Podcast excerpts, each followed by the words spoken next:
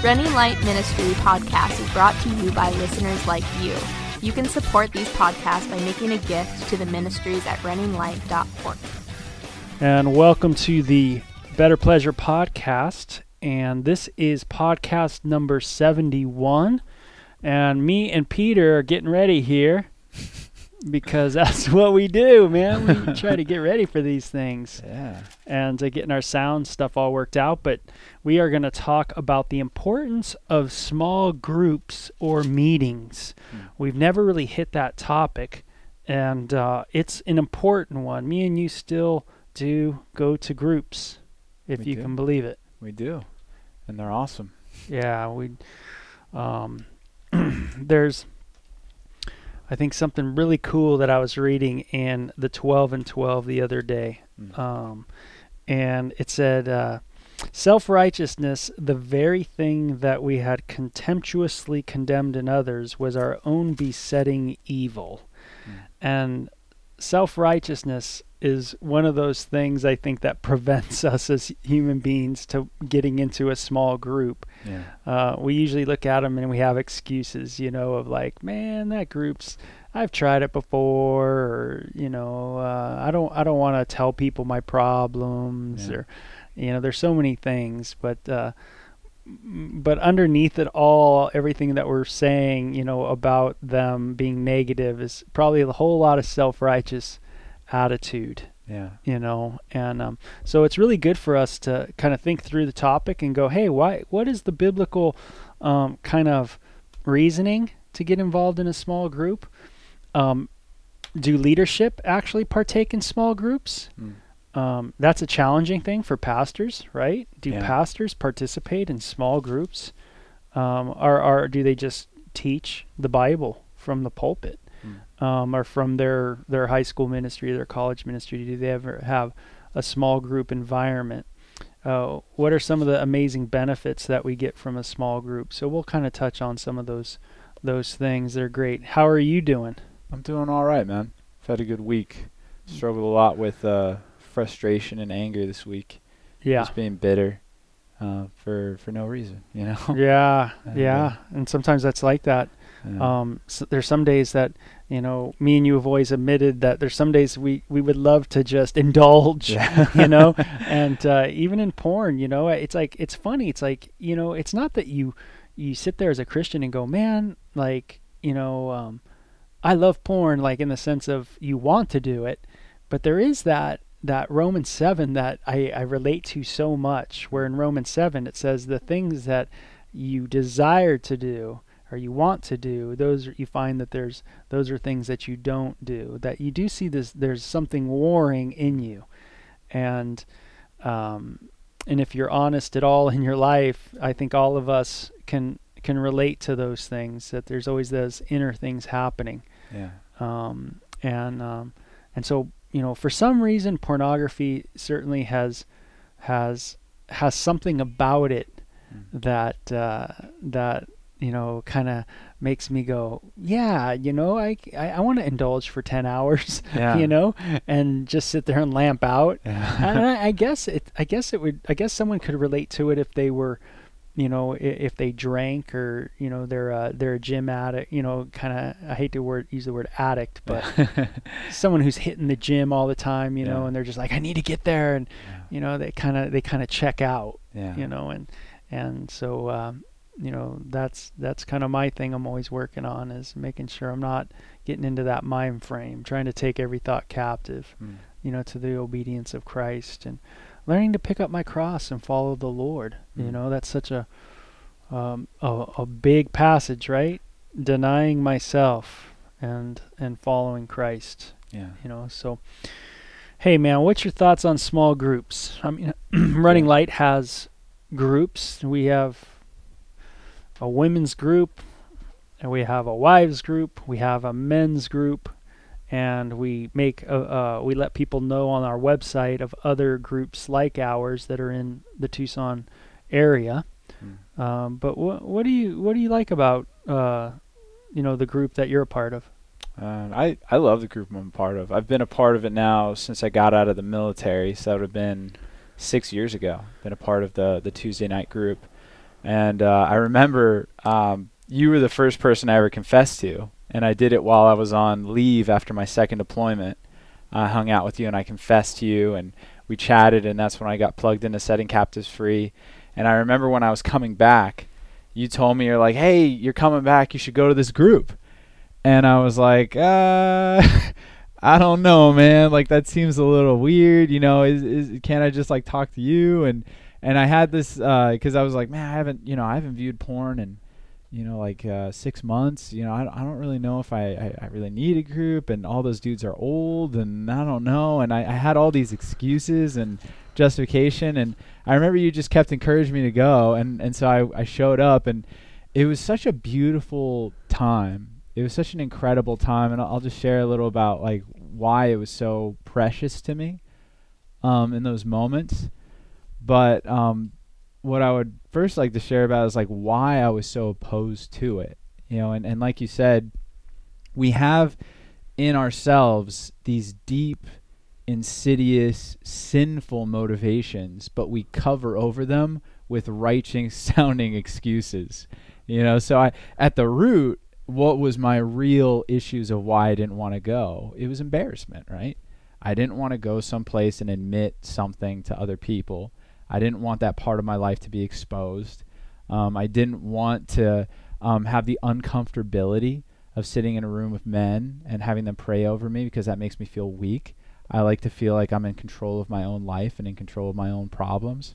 Right? These are these are the underlying issues of why I didn't want to go but I would come up with like righteous sounding excuses of like, oh well, you know, I you know I I'm I'm sure that's that's good for other people, but you know I've I I've been doing well. I don't really know if I need that, or you know it's it's not really for me, or that seems a little weird, you know. And I and and so I project my insecurities on the group, like the group's the problem, and I and therefore I don't have to go. But when I went there, what I what I immediately saw that was so precious and uh, beautiful, which I still see every time I go, was number one, I saw a group of men who were willing to admit what their issues were. And I'd never seen that in the church. You know, never seen that in the church.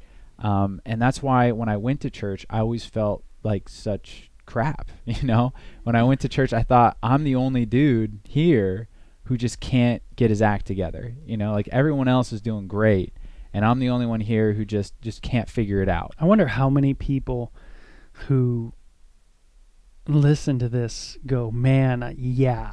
Mm.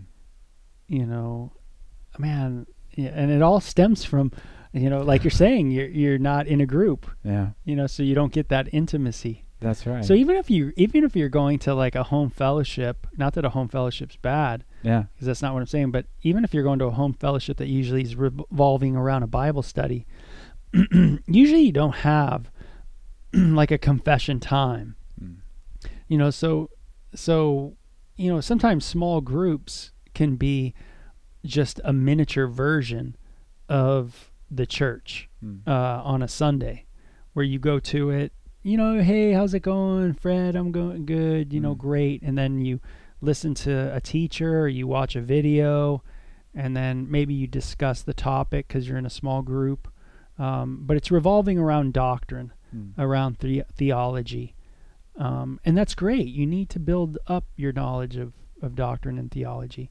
But then if you leave after that, then then you're not going to be able to get what you're talking about. You're not going to be able to get that idea that hey, I'm not alone. Mm. You know, there's someone else. There's Fred who also struggles with it, mm. or there's Bob who's who's doing something a lot more crazy. Yeah, yeah, and I could learn. You know, and that was that was another huge thing that I got from those groups was because there were so many men who were older than me. Um, they had so much wisdom, where it was easy for me, you know, especially because I'm just naturally very narcissistic in my own heart. It was easy for me to to look at these these older men and be like, well, you know, they've screwed up. You know, they have nothing they can offer me with with their life stories. You know, uh, but that's not that's untrue. You know, because even though these guys had made mistakes, that doesn't mean that they hadn't done things right. And even in their mistakes, it doesn't mean that there couldn't be wisdom in their mistakes. So when I went there, hearing these older saints talk about their walks with God and giving me godly advice for my own walk with the Lord and my own relationships with others, it really humbled me and it really lifted me up in my in my knowledge and understanding of God and it helped me to love others and it helped me love God even better. Yeah. Yeah. So, so for a lot of us in the church, we've never really lived in a culture of confession. Mm. Um, so ask yourselves, the listeners, a question. Ask yourselves: Do you confess regularly? Mm. And and you know, not just to God, but to another individual. Yeah. And I think the average church goer, I would have to say, is the answer is no. Um, and I and I would even go a little further to to say that a lot of leadership, I don't know if many leaders have someone that they really confess to. Mm. Um, and, and the reason why I say that is because I certainly, for the first 12 years of my pastorate, um, never even thought about it. And, and, and I know that sounds kind of weird, but I never even thought about confessing to someone. Mm. Um, I never saw it exemplified. Mm. Uh, no one ever in any of my pastoral leadership ever told me, like, hey, you should have a a you should be confessing regularly your sins. You're going to struggle with sins. Sins will, you know, uh, uh, beset you. Mm. Um, so, um, you know, I, I never heard any of that. I, I just kind of heard, oh, stay in the Word, be in the Word. You know, it, it was more that kind of thing. Never really this application Mm. of of a confessed culture. Right. And and speaking of culture, I I read this just a couple years ago and it blew me away because it's in the Old Testament and it's in Leviticus. And so God in Leviticus, he's trying to build his nation, right? He's trying to say this is the kind of nation I want. And in in this Levitical law and this law of how people should act in their culture, there's this thing called a trespass offering. So it's what you're supposed to offer if you mess up, if you if you violate the law of God. And in verse 4, this is chapter 5, verse 4, it says this If a person swears speaking thoughtlessly with his lips, and do evil or to do good, whatever it is that a man may produce, pronounce by an oath, and he is unaware of it, when he realizes it, then he shall be guilty in any of these matters. So this is someone who said either to God or to another person, made a promise or a vow, which we do every day. Right, as a husband, I've made vows to my to my wife. You make vows to your friends. You know, there's just things that are assumed. Like with my wife, it's just assumed that I'm going to be faithful to her. With God, it's assumed that I'm not going to be committing these particular sins. But um, we all break them. And he says, What should you do when you break these things? Verse 5 And it shall be when he is guilty in any of these matters that he shall confess that he has sinned in that thing. And he shall bring his trespass offering to the Lord for his sin which he has committed a female from the flock, a lamb or a kid of the goats as a sin offering. So the priest shall make atonement for him concerning his sin. Now, this is such a cool picture because that means that there's a particular sacrifice that you had to bring to the temple, and the temple's out in the open, right? Everyone's seeing you bring this particular female goat or female, you know, little lamb, and so they know what what's up. You know, they automatically know Peter's here because he blew it. You know, And and that's Yeah. what I that's what I never quite understood of why people were afraid to confess because of the way the Torah um how God built everything around this tabernacle Mm. that that was burning animal sacrifices all the time. all signifying we've blown it. We've blown you know, it. we're terrible. so yeah, I mean every day you woke up smelling burning flesh yeah, and which always reminded you that you were a sinner. that everyone around you is a sinner. That that the, the nation has blown it, and Yeah. the priests had to do this sacrifice too. In fact, before the major feasts, the priest would uh. always have to bring a trespass offering for For himself. themselves. Yeah. So it was always assumed that you're gonna you're gonna need more atonement on the day you do it. Yeah. It's not like God says if you've messed up, be sure to bring one of these. Yeah. It's in the law. It's like you will bring one of these. And so imagine this picture: that even the high priest, even the most holy dude in the nation, every year would have to go up. He would have to bring one of these offerings, lay his hands on it, and say, "This is why this animal is dying because I've done dot dot dot dot dot." Yeah. and then he would slit its throat, the blood would pour out, and people would see this guy is just like all of us. Like we're all a mess in our walks with God. Mm. And that's the kind of culture that God wanted to have in his nation. He didn't want people to be self righteous. And that's why I, think you know that just going a little bit over the Levitical passage there, and the way Israel set up things uh, when it comes to that kind of openness of confession helps us understand a little more the idea of First John one nine, which is quoted a lot in the New Testament. Mm. But it, let's just read it again in the light of w- what we've just talked about. Mm. If we confess our sins, he is faithful and just to forgive us our sins and to cleanse us from all unrighteousness. Mm. So really what the passage what really first John's driving is that Jesus is the substitute, Mm. you know, for the animal sacrifices of those Old Testament sacrifices. Mm. We can just come to Jesus. So when we sin, we can come to him and and go, "Hey, Lord, I've blown it. Mm. You know, I've sinned." And that's why I've always said for for those that struggle with sexual things or if you want to get if you don't want to do pornography, you know, the best thing to do is when you're viewing porn, talk to God. Mm. And I mean, you know, I know that sounds crazy to many people, but why not? Yeah. I mean, he already knows. I mean, God knows all things, right? He's omniscient. He's he's all powerful. These are the things that we hold so dear Yeah. in, in the Christian life. Mm. Um, so why not just talk to him and say, God, there's something I love about this. Yeah. You know, help me in this.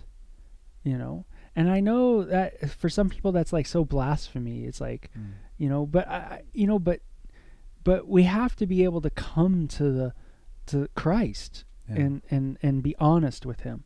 yeah. And so so maybe that passage when you read it like that kind of has you know some people go well why do we have to confess our sins nowadays if Jesus already died for us Yeah. But I think the Old Testament gives us the pattern right It does. And and also think about it this way, you who, are parents. How does the Lord's Prayer begin? Our Father who art in heaven, hallowed be thy name. And then there's confession in the middle of the prayer. Forgive us our trespasses as we forgive those who trespass against us. And when you think about it as a parent, it's like, would you look at your kid and be like, "Hey, son, you never have to tell me about any of the stuff that's going on in your life because I'm I'm your I'm your father. You know, yeah I'm I love forgive you. I'm gonna forgive you, so you don't even have to talk to me about it. Like, would you really say that to your kid? It's like, no, you want honest communication with your child, and it's a, a lot of time as a parent, you know, I, as a kid, I don't have kids of my own, but I know from my perspective as a child, I used to think I was getting away with a lot of stuff that my parents already knew. You know, I thought I was pretty tricky. I thought I was getting away with stuff, but you know, looking back on it, it's like my parents weren't dumb. You know, they knew I was doing stuff but they wanted me to come to them and talk to about to them about it because that showed trust right? It's one thing for my dad to call me out on something. It's another thing for me to come to my dad and be like dad you know i did this you know i i, I did this. You told me not to. I did it anyway. And what that does is it builds unity between me and my father Mhm. right? So yeah you could just say well i'm already forgiven as a christian. You are but that's not the point right? We're not doing this to gain a standing with god we're doing this to build right the to build relationship. the relationship That's right. That's right. So, but you make a great point, and that is going to the group.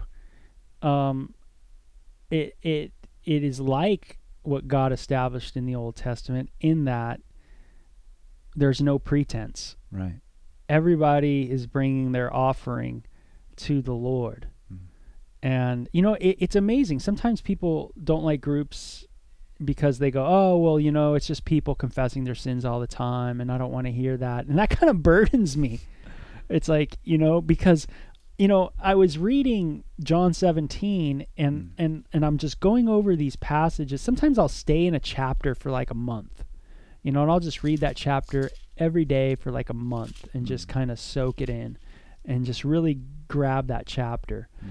But Jesus says something really cool. He says, um, and if he sins, a brother sins against you seven times a day, and seven times in a day he returns to you, saying, I repent. So that's all he's saying yeah is, I repent. yeah Then you shall forgive him. right And so it burdens me when someone says, Well, I don't want to be a part of a group because I just don't want to hear other people repent all the time, you know, mm. confess and, and turn, you know yeah and and and it's so sad because the angels in heaven it says are rejoicing Yeah, they love to hear it. they love to hear it so it's kind of a bummer that we would be uh, again i think it's it's it's that the reason why i brought up that 12 step uh, um, quote is there's that self-righteousness in us that just Mm. goes you know it's it's that ego self-righteousness it's oh it's going to come up with any excuse Mm. you know not to walk humbly and walk to walk honestly you know it's going to just do everything you Yeah, know, and I would. it doesn't want to it doesn't want to say hey I, f- I have fallen Mm. you know I, I watched porn again i you know masturbated again Mm. it, it doesn't want to go that route yet that's the route it needs to go um, for grace to to flow Yeah. I hate to rhyme but uh, it's so true No, you're right, and and that's why I love the 12 step, Mhm. which is to commit yourself to help others in recovery. yeah You know, because I I know that the uh, you know the, the the founders of the Big Book and 12 step program in AA, they understood something. Our primary issue is selfishness. And if you sit in your own and you're just like, I'm going to focus on my walk with God, and it's all about my walk with God, and it's all about my relationship with God, then you're going to be stagnant because you're just thinking about you. It's only, it was saying Galatians 6, bear one another's burdens and so fulfill the law of Christ. That yeah there should be a desire in me to hear the problems of other people and to pray for them yeah and to encourage them. But I don't want to. Why? Because I'm selfish, you know? That's right. It's because uh, why why do I want to bear that burden? Yeah. You know, I got enough burdens of my own.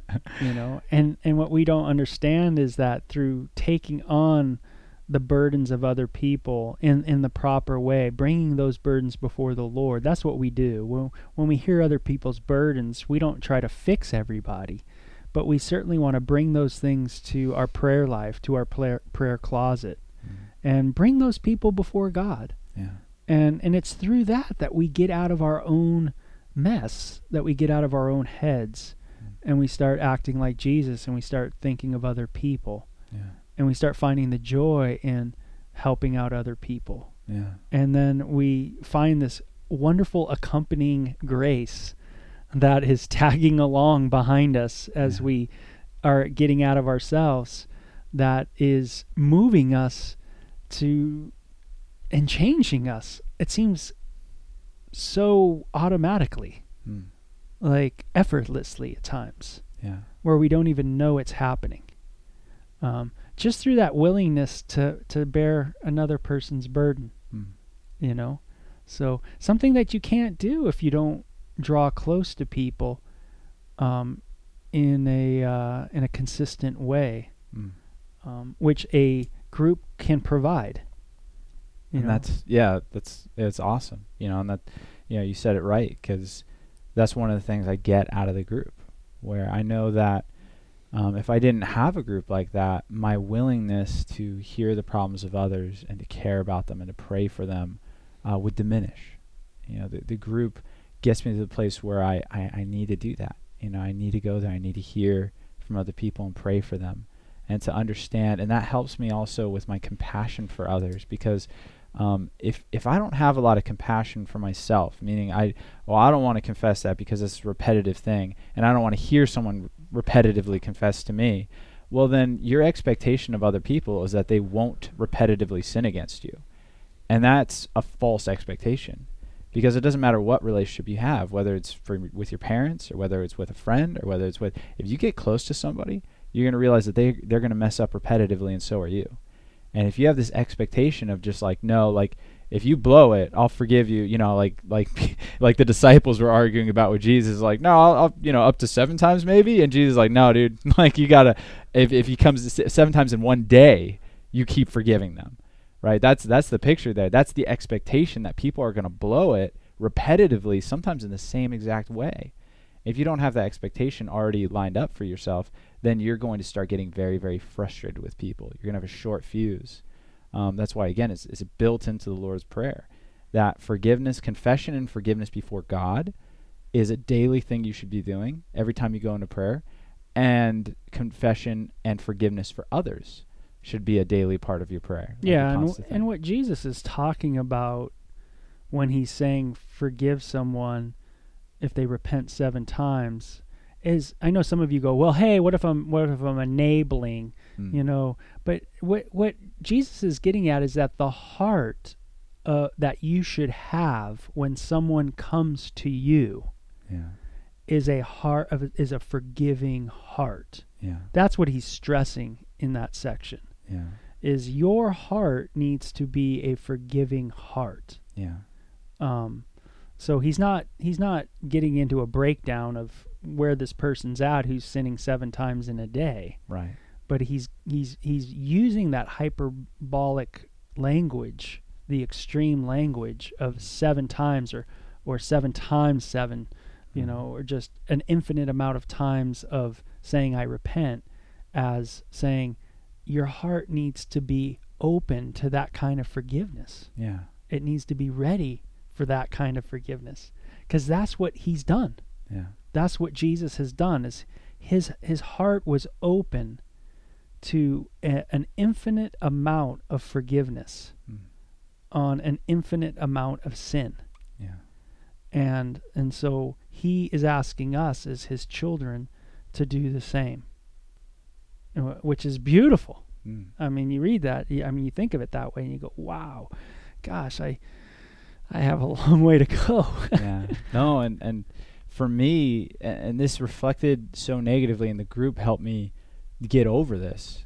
Um, it reflected so negatively in me because I didn't understand forgiveness, and I realized that in my relationship with God, the way I was having a relationship with God was through actions. Meaning, I thought I had a relationship with God when I was doing good.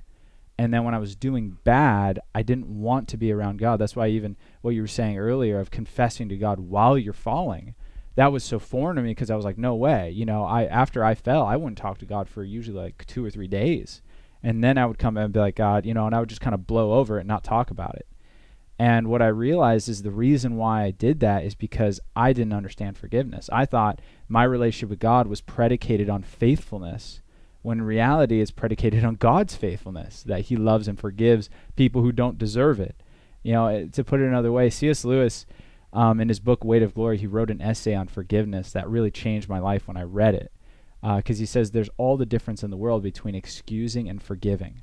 He says excusing is saying that hey, you know what you did didn't matter. You know, it, it's not a big deal. It's just it, it's like it never happened.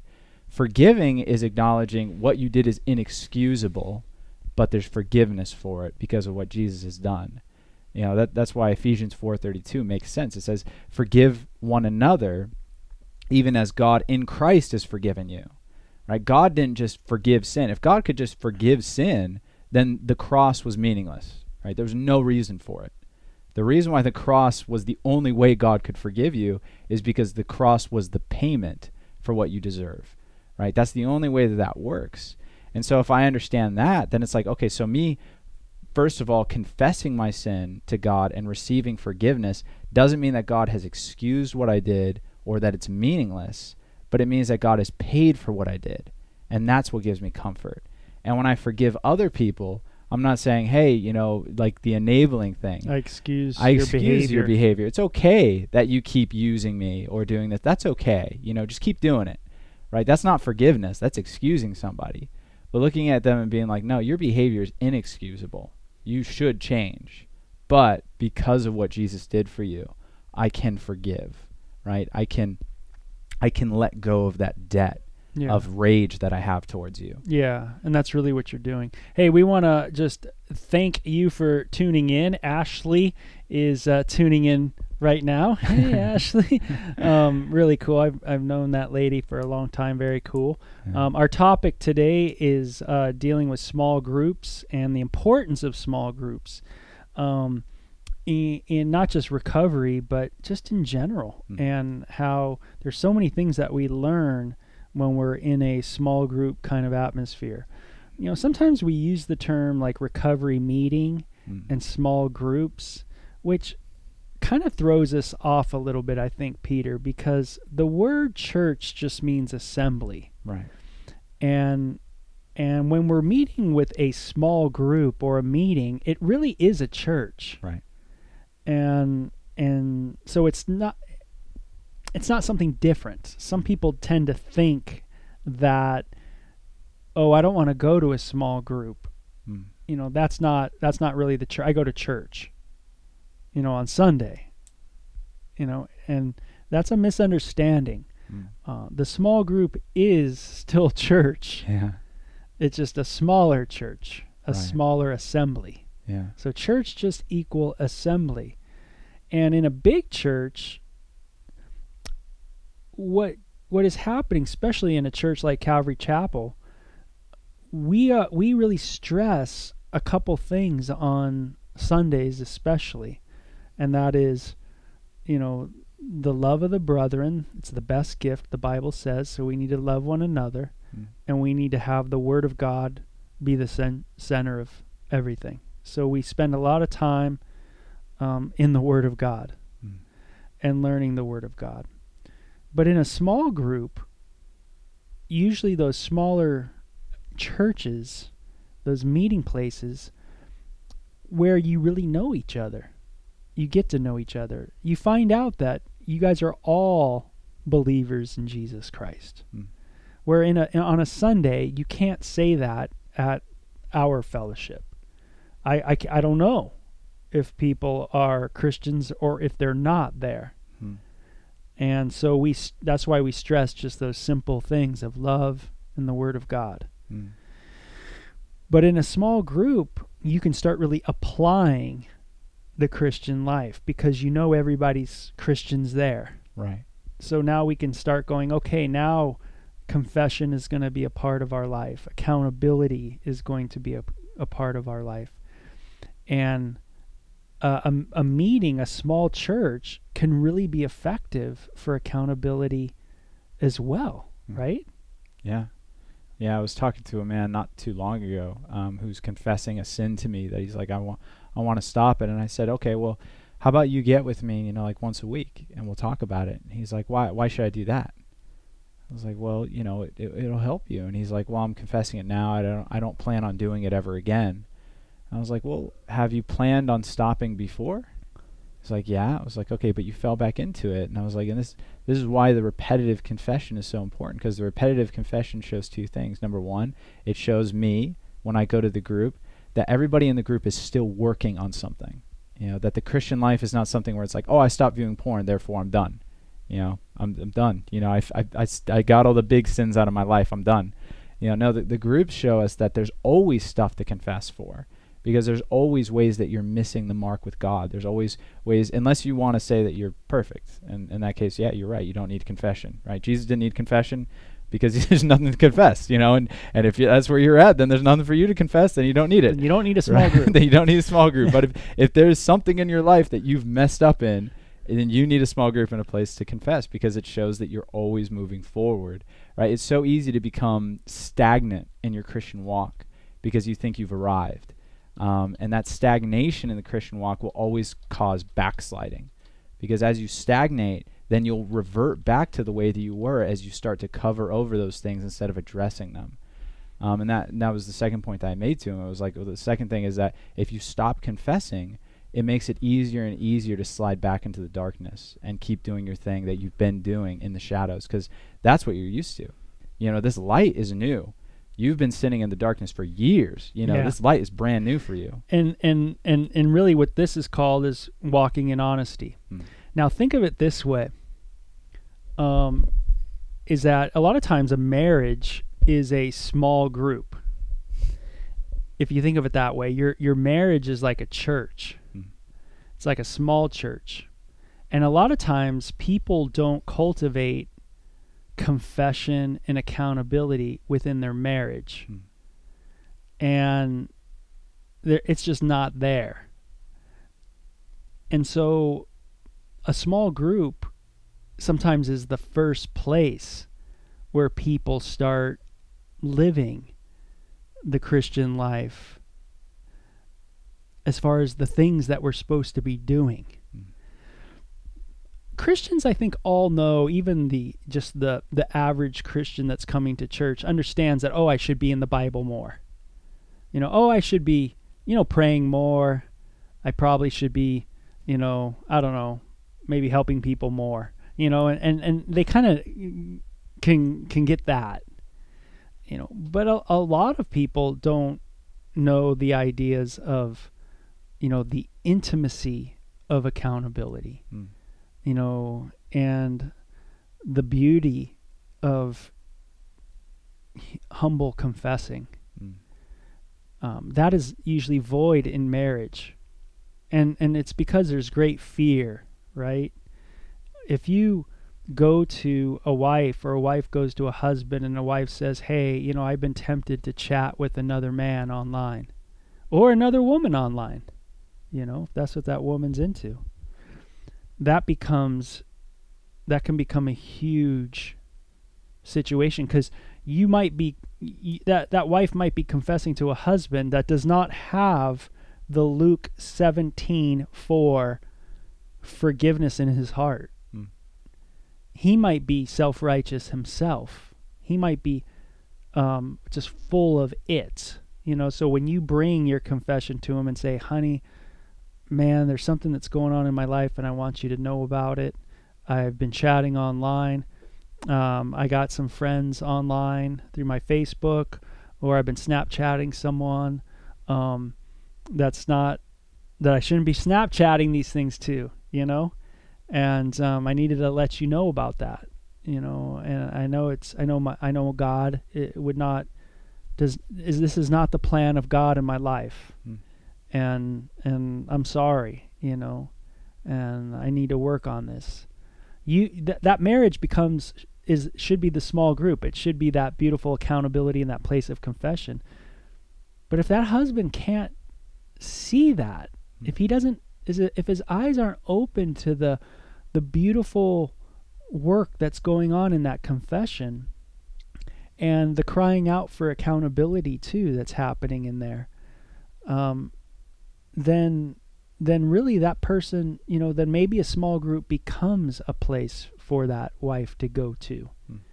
Um, and most marriages, I, I must say, are not safe. You know, they think they are. Right. Uh, I would say most Christian marriages are under an illusion that they're safe. Um, but I would just ask Christian marriages that if you start really confessing to one another your sins and being open and honest about, you know, real things in your life, um, you know, how how do you guys respond to that? Uh, most people don't respond well to confession because of their own ego, Right. their own sinful pride. Um, you know, so small group becomes vital because because marriages aren't really a safe place. You know, to really sometimes work out to work the Christian life. Hmm. So, you know, there's daily things in the Christian life that a lot of people don't know about, and that is the things we're talking about um, that can get cultivated in a small group. Right. Right. Right. Why do you think? Um, I'm, let me ask you. You've been in ministry how long? Uh, like four years. Four years. Four years, Okay. Um, how many pastors do you know go to uh, some kind of small group? Two. Two. Yeah. Okay. So Not including myself. what? Not including myself. right. Um, have you have you talked to any other pastors that that do go to small groups or recovery pro- groups or anything like that or any kind of no. never? No. I mean, I know, I know of pastors that teach them, but they're not a part of them. Right. Mhm. So I mean that, and that's another beautiful thing about the group that we have is that yeah, me and you teach it, but we're a part of it. you know, Yeah. where, where we very much confess just as much as anyone else. Yeah. Uh, but yeah, I don't. Which is humbling. Yeah. oh, is it humbling? it is, man.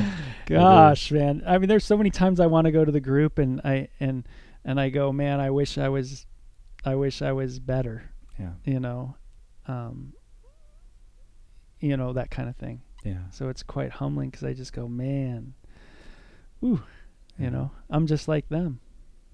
You know, I'm just like them. I can't boast in my that I'm better. Hmm. You know. Yeah, and it's not that it's not that I think we uh we don't know what a lot of ministers do. We don't we don't know exactly what's in their their day to day lives or their weekly lives, or and they might have great marriages where they can cultivate some of those things we're talking about. Um, um, but we know. I mean, I've been around the block a little while, 25 years now in ministry, um, and you know, I thank God for the the elders of um, a church that I knew that uh, were part of groups, Mm. and not just not just uh, um, participants, not just people doing like sharing the word at a group and then leaving, but people that really were using that group as an accountability and as uh, a place to cultivate confession and to, to grow in humility, to grow in honesty, uh, to develop Christ-like character, Mm. and and I thank God for those those people. I I think they felt like they were junk. I and when I look back on it, I don't think they felt like you know it's not like people went up to him other ministers i felt like and went up to him and go man i'm so glad you're part of that group and that's awesome you know i don't think they were encouraged too much but they knew they needed to be a part of that small group and and uh, and they shared that with me Mm. and uh, and and and in weakness and fragileness and and that impacted me and made me think wow you know that guy could do that. You know that guy could go to that group and admit to being a part of that group. Mm. and and and there's something beautiful that I can see is happening in his life. Mm. and um and and I want that you know. Yeah I want that. There's a, a passage that I wanted to bring up and it's in First Peter chapter 4 verse 11 um and it's one that says uh, if I can get there I'm getting there as fast as I can but it says um or in verse 10 it says as each one has received a gift minister it one to another as God's stewards of the manifold grace of God Hmm. and it says, If anyone speaks, let him speak as the oracles of God or the words of God. If anyone ministers, let him do it with the ability which God supplies, that in all things God may be glorified through Jesus Christ, to whom belong the glory and the dominion forever and ever. Amen. So, in order for me to understand the full glory and dominion of God, it's important that I'm part of groups so that people's gifts and what they're going through and what they're sharing is is is, is I'm getting the fullness of these things from that are only manifested in other people. So if it, you know, does that make some sense? Yeah. So if I'm not part of a small group, then I'm kind of pulling.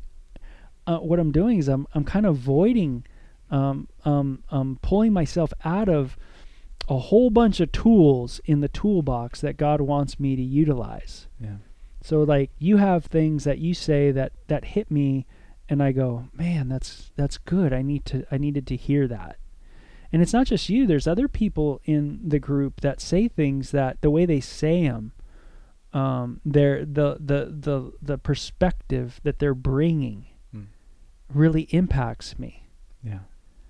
and makes me think like, "Wow, that that is a lot of faith." Yeah. that guy's got a lot of faith, you know, and and and and that gets that builds me up, Yeah.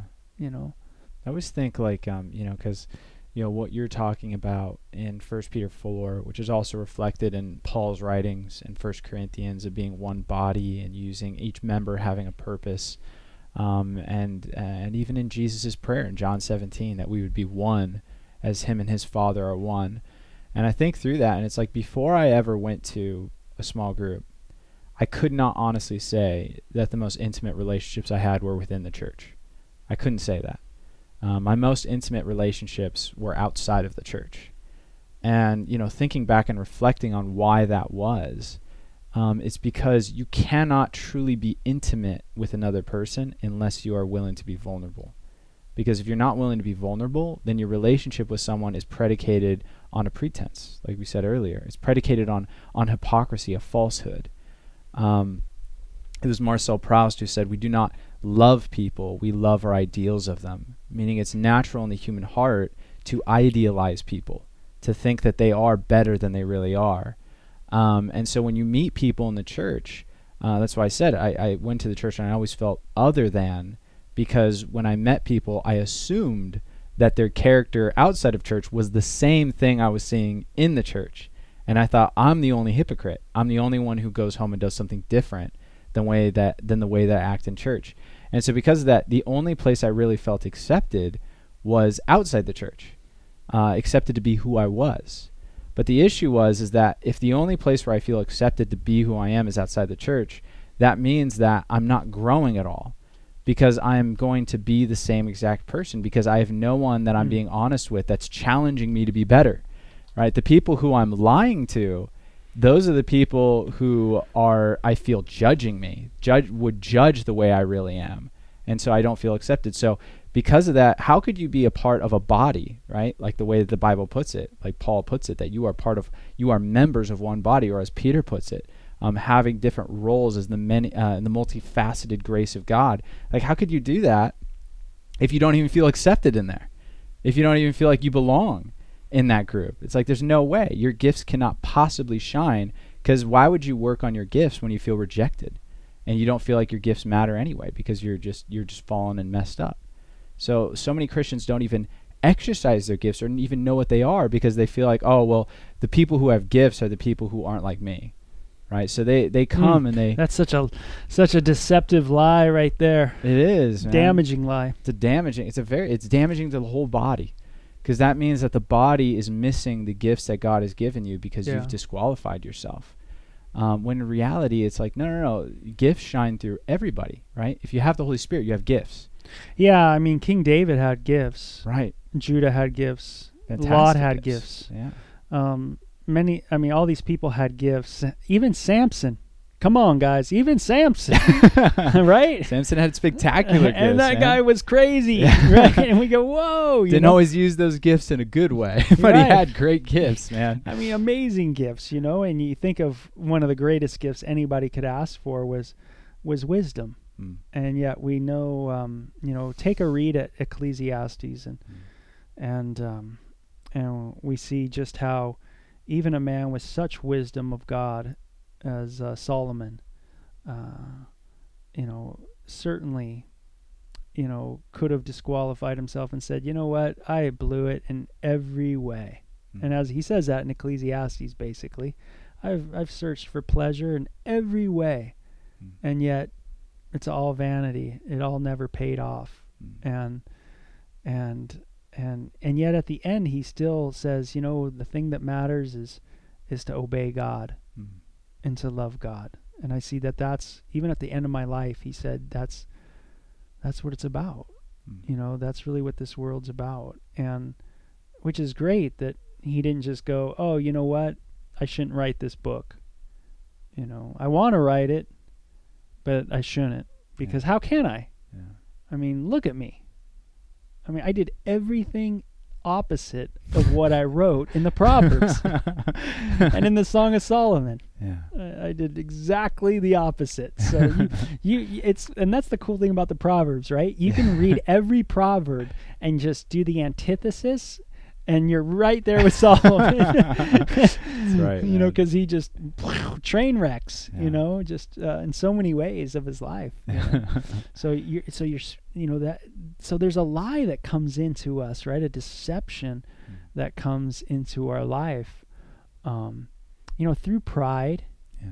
you know through many things that are that are in us that prevent us from making that step to go hey i'm going to be part of a uh, a small church Yeah. you know uh, a you know where i can develop the intimacy Mm. and you know me and peter in our group is always trying to convey to the men that that join us um, because that's what they're doing it's i mean I, me and you would be there you know we're there Yeah. um, but if they want to join us in in the tuesday group they certainly can Yeah. and uh, but we try to explain what we do you know where on a weekly uh, sometimes it's twice a week sometimes it's you know as much as we see each other or, but we tr- we definitely try to talk a little bit about you know where our hearts are at how we're doing in our life um, you know, and and kind of getting down there a little bit, um, you know, uh, not just a little bit, but sometimes a lot, Yeah. and um, and but we make that a regular thing, and and it's not just us, but we what we've learned, I think, over the years is that when you develop intimacy with people in, in their life, you, you tend to go, hey, you know what? Um, that that's good. There's there's so much good from it that you start opening yourself up to other friends that and you you start developing more intimate relationships Yeah. where really really things become odd now when you don't have intimacy in brotherly uh, relationships Mm. within the body of Christ Yeah. you know, where you become so accustomed to the intimate relationships that it's really odd Mm. not to have it. Like for for me to hang out with pastors um and not get down into issues of sin and struggle and failings Mm. um is odd for me. I'm I'm used to that. Um and so it makes me uncomfortable to be around if you're another pastor Mm. because you know probably hanging out with me is not the easiest thing because it's at some point I'm probably going to talk about stuff Yeah. you know and I don't want to just hit a you know hit a golf ball around or just talk about basketball or you know those type of things Th- that's great and I'm all for those things and I love golf I, I don't mind playing it and hitting the ball and everything like that but you know you know I want I, I crave that that great intimacy Mm. where we're able to just get in there Yeah, and it's it's know? beautiful, man. And uh, you know, uh, I have a friend who you know went off the rails, and he ended up going to jail for seven years for sexually related crimes. But um, he actually used to be the uh, a counselor at a hospital for addicts, and he wrote a book on this. And in his book, he talks about how while he was there talking to these people about how to get free from his addictions, he always felt like such a hypocrite and a liar because he's like, because these things don't work in my life, right? So he's he's spouting things to them that he himself is not doing and is not working for him, and so he just felt like I can't even help this person. So, as a minister, what I'm what I'm trying to get at is as a minister, if you're sitting on a lot of hidden sin, and you have to get up at the pulpit and you have to talk about how to get out of sin when you yourself don't even know uh, it's gonna it's gonna grow bitterness towards god and it's gonna grow resentment towards yourself and it's gonna grow hypocrisy where you're not gonna be able to say these things in honesty because you yourself aren't living it. You know you yourself don't know it. So it's gonna feel weird. It's gonna sound hollow as you say it. And you know so there there's a lot of fear. You know I, I understand it. I know bo does too that there's a lot of fear of being honest um, as a minister because there's that that temptation that that lie from the devil that says like you need to be an example to people of not failing when paul said the opposite i want to be an example to people through my failures right i boast in my weaknesses my infirmities right i boast about the stuff that's wrong with me so that you can see the power of Christ in me, right? If all if all I do is I tell you what you should do and the assumption is that I'm already doing it, Christ is not glorified in me because there's no honesty of my depravity. So therefore there's no greatness in God's grace and love for me. Right? So uh, when we're uh, the fear that that we experience comes from a lie, you know, and and we need to learn how to overcome that lie and how to be an example to the flock and how they should walk as well. Yeah. So we we did do a series on for pastors. That's part of our podcast um, program. So you guys could always check that out online if you're interested. Pastors, you can you can kind of go over that. Um, I don't know what episodes they were. They were back um, a year ago, maybe. I think they were. I think we did it before the pastors conference yeah, last year. yeah, maybe so they, they could check that out. But anyway, we'll end the podcast. It was great talking Yeah. about small groups, small churches, and their their importance. There's so many things that we could go over, but man, we hope that people uh, develop more deeper, great, you know, Christ fruitful, intimate relationships. Um, Running Light is just one small little piece of the puzzle of developing uh, small groups for people to be a part of, but there's so many great ones out there. Um, find good ones. Uh, you might be at a part of a church that has a small group in a house. That might be just what you need um, to really uh, move forward in uh, some of the struggles that you guys are facing. So thanks a lot for listening. We'll talk to you guys later. Check out runninglight.org to begin our two video series, Take Flight and Love or Lust. You can also send us questions on Twitter at Running Light or on our runninglight.org podcast page. Like us on Facebook at Running Light Ministries, Psalm 36 8. They are abundantly satisfied with the fullness of your house, and you give them drink from the river of your pleasures.